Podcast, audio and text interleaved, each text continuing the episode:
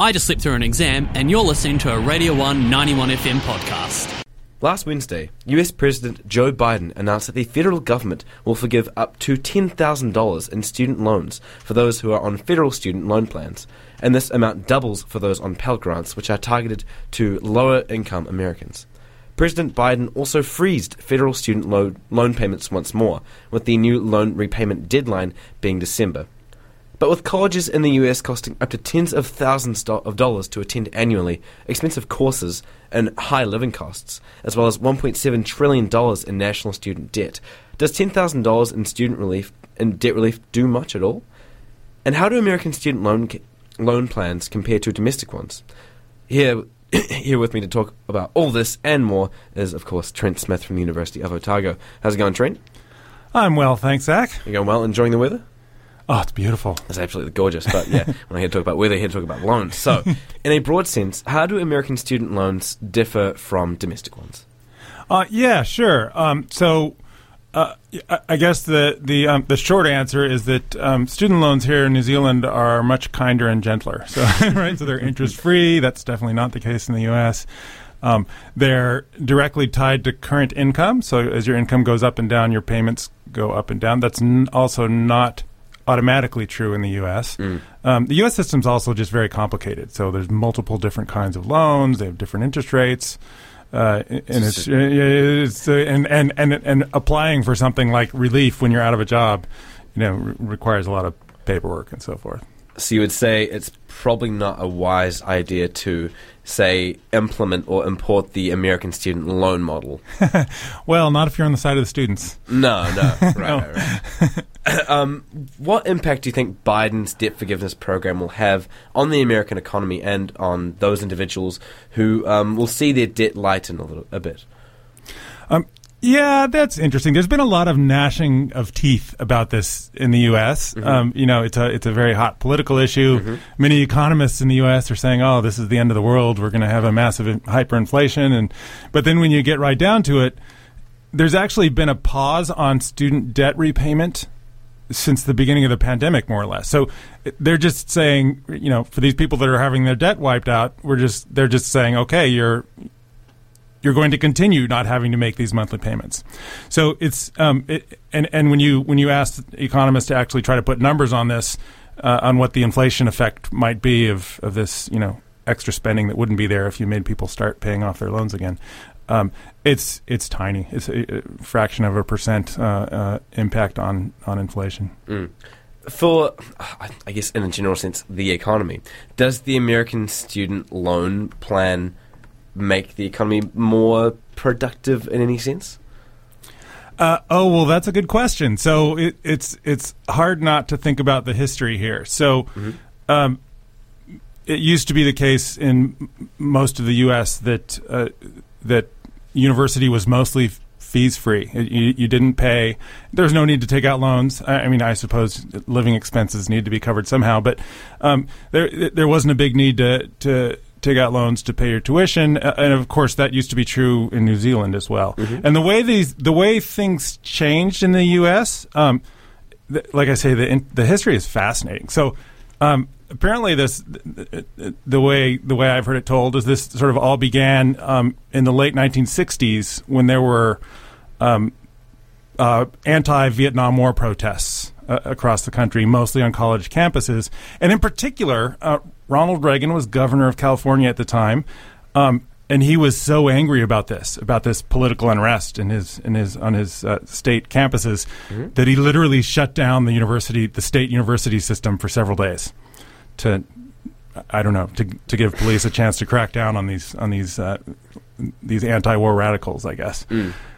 Um, and so and sort of from that that was sort of the start of this movement where you know suddenly we're going to start uh, you know charging more for college so we don't have all these uh, you know these protesters uh, um, on the on, on campus. And and along with charging for uh, for university um, came the idea that oh you know maybe we should um, yeah so uh, so Reagan actually said in particular, I want this to be. I still want university to be universal, so I'm gonna uh, I'm gonna uh, give you loans if you can't afford to pay. So we're raising the fees, but also if you don't, you can just pay back the money later if you don't have the money now.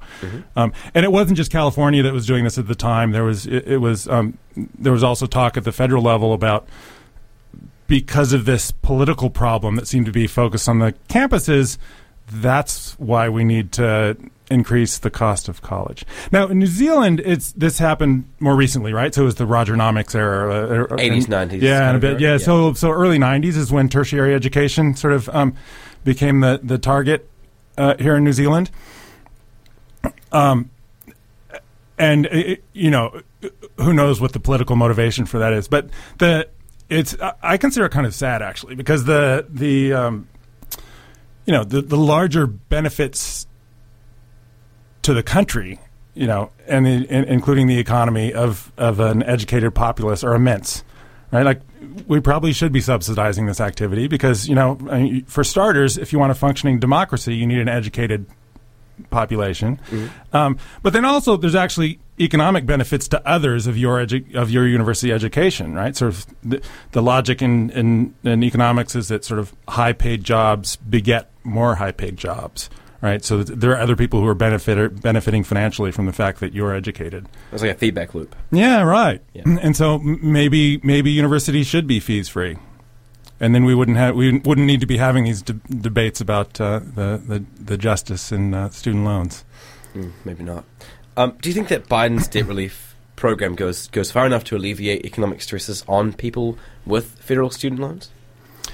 Um, yeah, you know, actually, so from the left, that's one of the sharpest critiques you hear is that, you know, thank you, Joe Biden, for doing this. This was this was long overdue, much needed, but you know, we really probably should be moving back towards a fees-free uh, version of university funding. Um, and of course, there's also there are also many uh, uh, students in the U.S. with uh, that have outstanding debt of much more than ten thousand or twenty thousand dollars. Um, and so th- those people are, are, are, you know, still stuck uh, with those uh, those uh, monthly payments come January. Yeah. Um, I guess my my, my, my next question would be, um, oh, what, what am I trying to say? Regarding, oh, where, where am I going? I've stumped you. It's it's regarding. I guess you, many have called it the U.S. university system as kind of corporate, s um, the corporate corporatization of education in a sense. Does that bring any economic benefits with it at all? Well, it- yeah, yeah. So the, the so what's happened over the years is that um, public funding for for the university system has gone down and down over time, um, and that's forced universities to rely more on on you know commercial benefactors of various sorts uh, to to run their institutions, um, as well as increasing uh, tuition fees for students. Um, so I don't know. I guess in the if you take the decreased public funding as given, then well, sure, maybe this money from industry is is a good thing. But it, it changes the content of, of universities, right? It changes the direction of research if it's if it's if you're chasing money to, to you know to fund your fund your research and so forth. Um, it, it it changes both research and teaching in ways that you know might not be in the public interest. It's it's it, it's a it's a it's a slippery slope. I think. Right. I guess another big problem that the US is facing with student debt is that there's about around 1.75 trillion dollars in national student debt. How how do you think uh, some of the what, what do you think is an, a viable economic policy that the US government could implement to reduce this amount of student debt um, nationwide? Well, honestly, to the extent that the government holds the debt, they could zero it out, like literally zero it all out. And that wouldn't have any Im- major impacts on the on well, the, the the impact it has is that all of a sudden the people who were paying part of their paycheck every month to uh, to pay off to pay down their loan, they're suddenly going to have that extra cash in their pocket. right Right, and so the concern is, well, is this going to generate an inflation? Right, if all these people have the, all this extra money. Would that be the case? Or would having more disposable income make the economy stronger because they have more purchasing power and their spending can help lift up other businesses and then those businesses pay their taxes and so on and so forth? Yeah, I mean, in the long run, these things all even out, right? And, and, and sh- inflation is uh, um, a short run problem, and uh, you know the sort of thing that can be dealt with.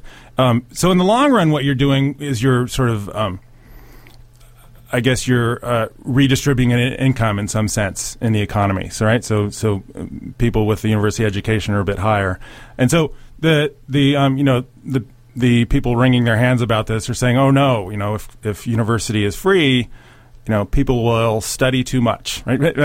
people will go to university and not pay attention to whether they're they're going to have a high paid job uh, at the end of this." Um, and you know, it's it's hard to um, it's hard to take that too seriously.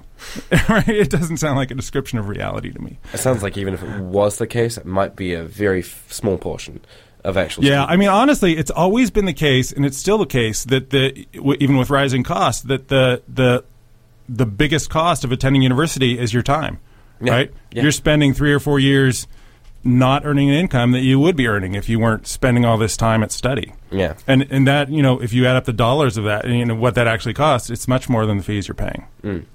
There are some who think that students should be paid to university to go to university.